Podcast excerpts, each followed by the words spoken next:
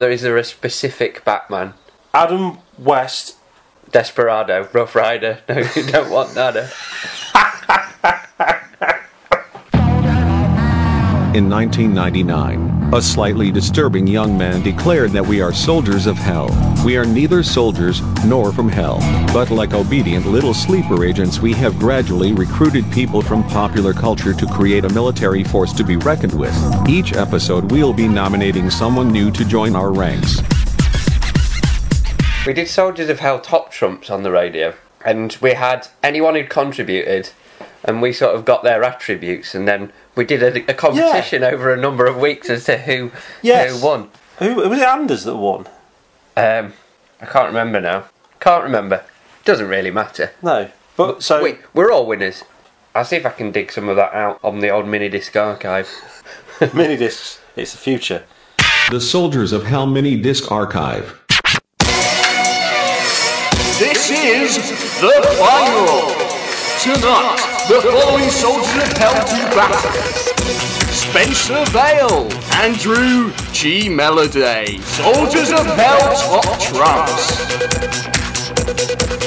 What makes a truly great soldier? Strength, courage, of course, but what are these qualities if the soldier cannot perform under pressure? So we've never done a Soldiers of Hell episode about beer. No, which is weird considering we're both enthusiastic amateurs. Yes, I would call myself an amateur. Your palate changes as you get older and you become more refined is probably a bit of a poncy word for it, but you learn to appreciate a wider range of things. I'm happy being a punt. I'm okay with that. Okay, that. refined, refined we are then. Yeah. Refined, refined I am So- in my Jaws t-shirt and shorts. So you've, you know, you've treated me to a couple of beers tonight. Um, an Elvis Juice by Brewdog, which is one of my favourites right now. I'd say it's almost my favourite, probably, certainly for this season. Mm. Um, that fruity gooseberry flavour is just just brilliant. Now you, I'd never associated it with a gooseberry taste until you said it, and now you said it. It's like obviously it's a gooseberry taste. Yeah. How can it be anything else? And then this one that we've got on the go at the minute is a Vocation Brewery Yakima Pilsner. So do you want to explain what that is? This is it's like a it's well, it's a lagery. Well, as, it, as, as you would expect, it's a pilsner. But the difference, and I'm not a massive lager fan. It's got a place, but it's got hops added to it from the Yakima area of America, which I think is in California. Let's say it's California. It sounds like it's California. Anyway, California is in America. yeah. So it's It's all the same. it's it is by it is fact it's from California. Uh, it's um, it's got it's quite floral almost is the way I would have described it. Yeah. So it's a hoppy lager in essence, which is quite a strange proposition. It's, But I like it. it's strange because it, I mean, it describes itself as a citrus hops, fresh and fruity. But I would say you get that initial lager hit, and then the aftertaste is a malty kind of thing, which you wouldn't expect from a lager. But I like it. It's, uh, and although this is warmer than it probably should be, this is my current favourite beer. It will change as the seasons change, as these things inevitably do. Um, not long ago, my favourite beer was um, Ghost Ship by Adnams. Not had that Really one. nice, but it's real ale Yeah. and and I think that's we were mentioning this earlier as well. The, the transition from real ale being the in thing to craft beer, Yeah. and to me, i- in a way, that's semantics. It's a subtle difference, isn't it? It's it's all just decent beer. That's the thing. It's not mass produced, churned out rubbish that's bland. And I think the one thing I want from a beer these days is I want I want to have a taste. I want to remember it and it to stick in my mind and think, oh, that tasted nice. I don't just want it to be there's liquid. I'm quite happy to have a smaller volume of liquid to achieve a nicer flavour, and you know, if it's got a greater volume of alcohol in it, then then so be it. A lot of these beers have to, in order to achieve the flavour that they've got. Um, and that's fine because you savour it, you enjoy the taste. It's not about necking eight pints of Werther's original, as we used to call Worthington Yes. beer. So, we, we went to the bar early today, I would imagine you felt the same. I, I scanned the bar, and there was that sense of disappointment. yes, it's like Carling, Worthington. Cream flow. Let's not forget, not not your bog standard Worthing, Worthingtons. It's cream flow. Who who asked, by the way, for cream in their bitter? It's like, do you ever see Boddingtons anymore? What happened to that? It's and they they must have paid a heavy price to get name checked so many times in Friends. Did they? If you remember when they went to the wedding in London, Oh yeah. when they come back to New York, this this annoys me a little bit. I think it's Joey and Ross talk about how they found a really nice beer in London. They really liked it, and they say, "What was the name of it?" It says, and then they both go, "Boddingtons." and, right. So first of all, it's not a great beer. It's a it's an okay. It's a standard bitter. Back then, it was in my top five, but back then I was 18 years old and probably only had ever had five different beers anyway. And so- let's also not forget that in 1999, bitter was very much on the the back foot. It, it was all lager Yeah. back then, wasn't it? It was. yeah, There wasn't your choices at the bar for bitter were Pedigree, Worthies, or Boddingtons, and that was about it. yeah, John Smith maybe. Yeah, John Smith, if you were lucky. But anyway, and then Joey says, "Man, I could go for one of those frosty bad boys now." Frosty. You don't. You don't bitter, cold. what are you talking about? And so it annoys me on multiple levels. Yeah. But anyway, it was like stepping back in time to a uni bar. yeah, but I think the uni bars we used to go to were probably the first places I ever drank um, Black Sheep, Yeah. which is probably Yeah. your staple hand pull ale now. Yeah, it's fair. I, mean, it's, I think it's more prevalent further north you go. Yeah. And, and maybe that's another thing. We went to a relatively northern university. Yeah, So they like their bitter more up there, don't they? I suppose, and they're they're not afraid like the southern Nancy's. Can you say Nancy's these days? you, just have. I just have. I'm sorry if it's politically incorrect. I fail. I struggle Can you to say up. Southerners these days? People who aren't from beyond the wall. it's, I think there is a natural divide. I think they do tend to drink more lager down south and more bitter up north Yeah. because they're more bitter up north. Or they're more manly. They're I'll not. take that. I'll take yeah, that. I'd, it's more manly, isn't it? Yeah. So you've treated me to some nice ales, which has been very kind of you. I've got I've got a present for you now. I have. Okay. Yeah, I've got a present for you. Okay. Um, I'll just There's a present there. it's just it's just a WH Smith bag. There you go. That's for you. Can I keep this? You can Is this keep- for me that's- properly? that's for you to this keep. isn't your copy. It's yours. It's, it's for you to keep. That's amazing. I've got um, Crisis on Infinite Earths just been handed to me. One of the most important, impenetrable, and hard to follow comics in comic book history that I've never read. I'll be honest with you. I saw you um, looking at my copy when you came to visit recently, and thought, I don't need that anymore. So it is your copy. So then. is my so it's your copy. copy. Okay. Yeah. But it's yours. Right, It's okay. yours now.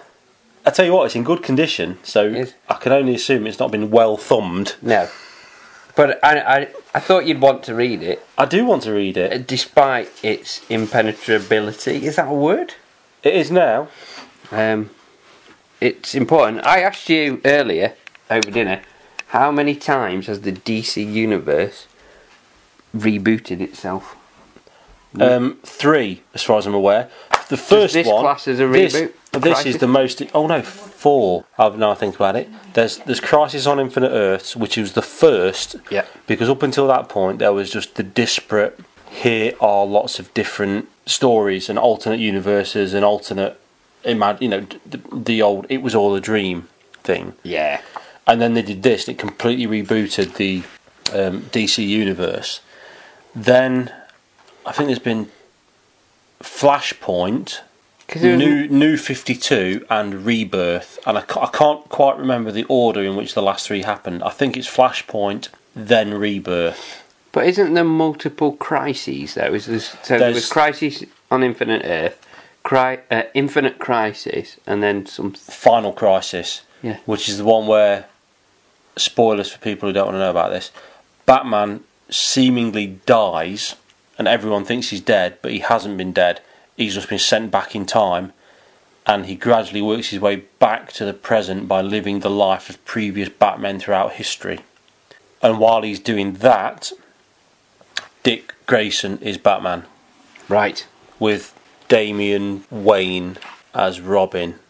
I Damian think. Wayne being Batman's, Batman's son. son. from Talia al Ghul.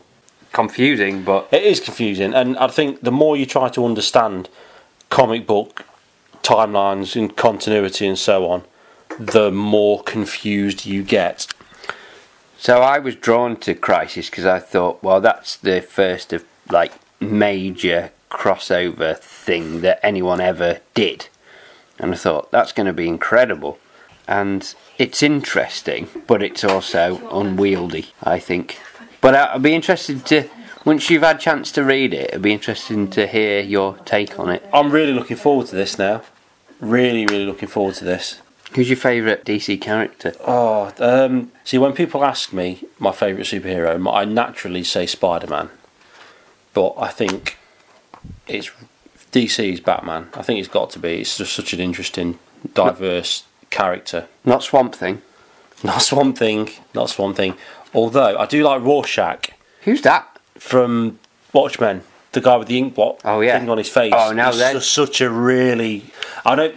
Up until now, they've been sort of a bubble universe, if you like, Mm. to paraphrase Doctor Who. Yes. Um, but I think the new set of DC comics, I think Rebirth, integrate Watchmen into the main universe by saying that Rebirth happens because Doctor Manhattan meddles with all the reality. I Right. think Yeah. I'm sure um, the guy If that I'm wrote wrong- them will be really happy about that. if I'm wrong, let me know. Or maybe I dreamt it. or maybe I dreamt it. Who cares? It's an infinite universe. It's a good Anything idea. Could happen. So you've uh, been showing me your Lego collection. Yes. Yeah. I've got three sets at the minute. I've built two of them. Yoda's Jedi Starfighter, which we all remember from the films, and uh, Luke's Landspeeder, which we actually do remember from the film. Does that have a an orange fuzzy blur underneath it, or is it, or is it the special edition The speeder? one that's clean. It's got some clear plastic bits to give it the impression of hovering above whichever surface you set it down on. Right. But it's, it's all right, and I've got my, what's going to be, I suspect, my favourite one that I got for Father's Day is a Lego Han Solo Carbonite freezing chamber, complete with Boba Fett and Han Solo minifigures. It's amazing. It looks really good. Obviously, the bigger the bigger sets are more impressive, but I've seen quite a few smaller sets for like 15, 20 quid. Uh, most of them are varying quality and impressiveness, but you can get one that's the Darth Vader transformation chamber. Right. So you get a little Darth Vader, a little Palpatine, and the play element of it is the bed on which you put the Anakin, where he's all scarred. You get one of those in a minifigure. Yeah, he goes on the bed, Yeah. lay it down. There's a little rotating thing that turns it round. Darth Vader appears, and then you can press down a little thing that pushes the helmet down onto Darth Vader. No. to raise him up. Then you can recreate that awful moment. In my head, the perfect edit for that scene would have been the helmet goes down, lots of sort of steam and smoke and stuff, and then you have a close up of Darth Vader's helmet horizontally, so like the face is pointing up towards the top of the screen, and there's just. And then it cuts. Hmm. That says everything you need to know. That's true. But no, George Lucas needed to throw some dialogue in, didn't he? Is Padme okay? Oh, God. I I would have canned the dialogue. I would have had it instead of shouting no. He he just he uses the force so strongly that almost the ship that he's on shakes and everything. Because everything Yeah. does start to break a little bit, doesn't it? The room starts to go crazy. Yeah. Having grabbed Palpatine round the neck or something. Don't. Anyway, it happened. We can't take it back. no, you can't special edition that one away. The memories are still there. What I do, um, particularly actually, one now on the subject of Darth Vader. One of, in fact, I think the best thing about Rogue One is sort of the circuitous route to get to the point I'm making is throughout the Star Wars media, Darth Vader is held up as one of the most, if not the most powerful Sith and or Jedi, depending on which way you want to view him. Yep. But the way he is in the original trilogy is very static, clunky. You don't really see him do much that's actually that impressive. No. You know, he's not doing force lightning or anything. No. But then the the short segment right at the end of Rogue One, where he's attacking Princess Leia's ship, and he works his way down that corridor, and he's levitating and crushing and blocking lightning um, pistol Yeah. lasers. Genuinely impressive, and you think actually that's the Darth Vader that everyone else is referring to. That's probably my favourite scene in in the films that have been made post original trilogy. Yeah, It's as good as any. yeah, and genuine panic as well Yeah. on the faces of the troopers facing him, Yeah. and I think it, that for me is like that's what the fuss is about, and I really really enjoyed that. Significantly better than "Don't choke on your ambition." Yeah. it's nice to talk to someone about actual Lego sets that I would enjoy building as opposed to the ones that I have to make these days, which are Lego Friends, Barbie, Yeah. Shopkins, all these kinds of things. So I was thinking about what what would be the types of Lego that I would like if I could just go and buy anything because money was no object. I would probably get the DeLorean. Yeah, I would probably get the Ecto One car that's yeah. and maybe a Batmobile. Which version? The Tumbler. I don't know. I, my favourite Batmobile is Michael Keaton's. Can you get that? I'm sure you can, in one form or another. But yeah, that would look impressive lined up next to each other. The good thing, um, the Ecto 1 is to scale so that it fits in the garage section of the Ghostbusters house when you build Really? it. I'll get one. You get I've the been other. told. Let's come together. Yeah. So, um, I think is there a Frozen Lego set? Yeah, yeah, we've got um, a fro. th- There's I think there's two versions or three versions of Elsa's Castle. We've got one of the smaller versions of it because there is a big one. Does it does it come with a, a CD singing Lego, le, Lego? That doesn't Leg- work. It, Go. leg, Lego, Lego. No, it doesn't work, does it? It, it works in my head. But It's yeah, work in progress. we'll come back to it. We'll come back to it. no, um, it's one of the few Frozen products that doesn't consistently say "Let it go." yes, which is which is a good thing. They finally let it go. Three and a half years now is it since that came out? Really? When's the sequel? Um, I don't know. It's in production, I think, isn't it? I can't believe we've been talking about this. It's our one opportunity to not talk about these things, and we're still still talking about it. It's time for a rank. What shall we call this feature? The soldiers of hell rank off? Come rank with me? Strictly come ranking? Maybe just a load of rank. If you were to um, sum up this episode, then who would get into the Soldiers of Hell army this time? Darth Vader. Really? Okay. Yep. Um, Who's been the well? We, didn't we have Darth Maul last time? oh yeah, So we're on a Darth Darth hunt. I suppose it makes sense. yeah. We can put them in. They can play. They'll they probably can do the go shopping together. It's important to remember Soldiers of Hell is just a title. They're not actual soldiers and they're not really from hell. but we seem to have gone down the evil route. Yeah, which is complete. I'm okay. Anakin then. Let's refer to him as Yeah, Anakin to try okay. Yeah. You also um, suggested that Batman was your favourite DC character. Yes, that's true. Batman. I don't know if Batman would accept a place. He works alone, Yes. apart from Alfred. and Lucius Fox and, and Robin Jim Gordon. and Batgirl. yeah. Um, who? Yeah, Justice League vibes as well. let let let's put him in. Where would you rank these characters? Right. Are we? I think we need to establish now: are we having continuity, or are we just ad hoc in it?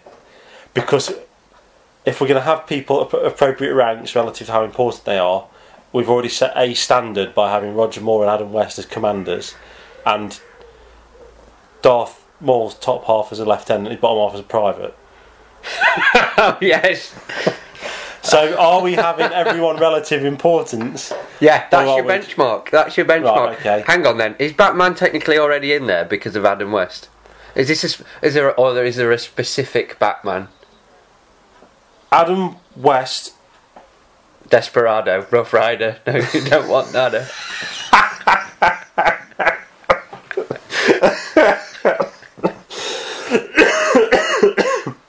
Oh dear. Um, I think if if he's a commander, and we're accepting that him and his version of Batman are inseparable, then I think we should be putting in the Michael Keaton version of Batman. Yep, seeing as I mentioned his Batmobile, that's fine. So is he better or worse? That's another episode in itself. It is. okay. Um, I Let's just say I'm- Batman's a commander. let's just say, but yeah, let's. Uh, he's, he's up there, isn't he? Um, So What I do want to specify is I will under no circumstances be admitting George Clooney's Batman. Good. Good for you. Uh, right, so that's so he's a commander. Darth Vader um, is a He- He's certainly more impressive than Darth Maul. yeah, so he's got to be up higher than a lieutenant. A colonel? Deal. I have no idea. Somebody get me the rank structure of the British Army. I can't remember what the rank structure was um, back when we used to do this on the radio show. So what? are- What are you and I? Admirals? That's naval, though, isn't it? My- Yeah. Well, no, we're we're we're an all-encompassing military Um, force here, though, aren't we? Because we, have got commanders, We are commander in chief. right? Chiefs. What's the plural of chief? So there we go. Darth Vader is a Colonel. colonel. What's Colonel Sanders then? He's a chicken. we'll see you next time. Soldiers of Hell is a Fosgate Studios production. If you enjoyed it, please like, subscribe, comment, and share.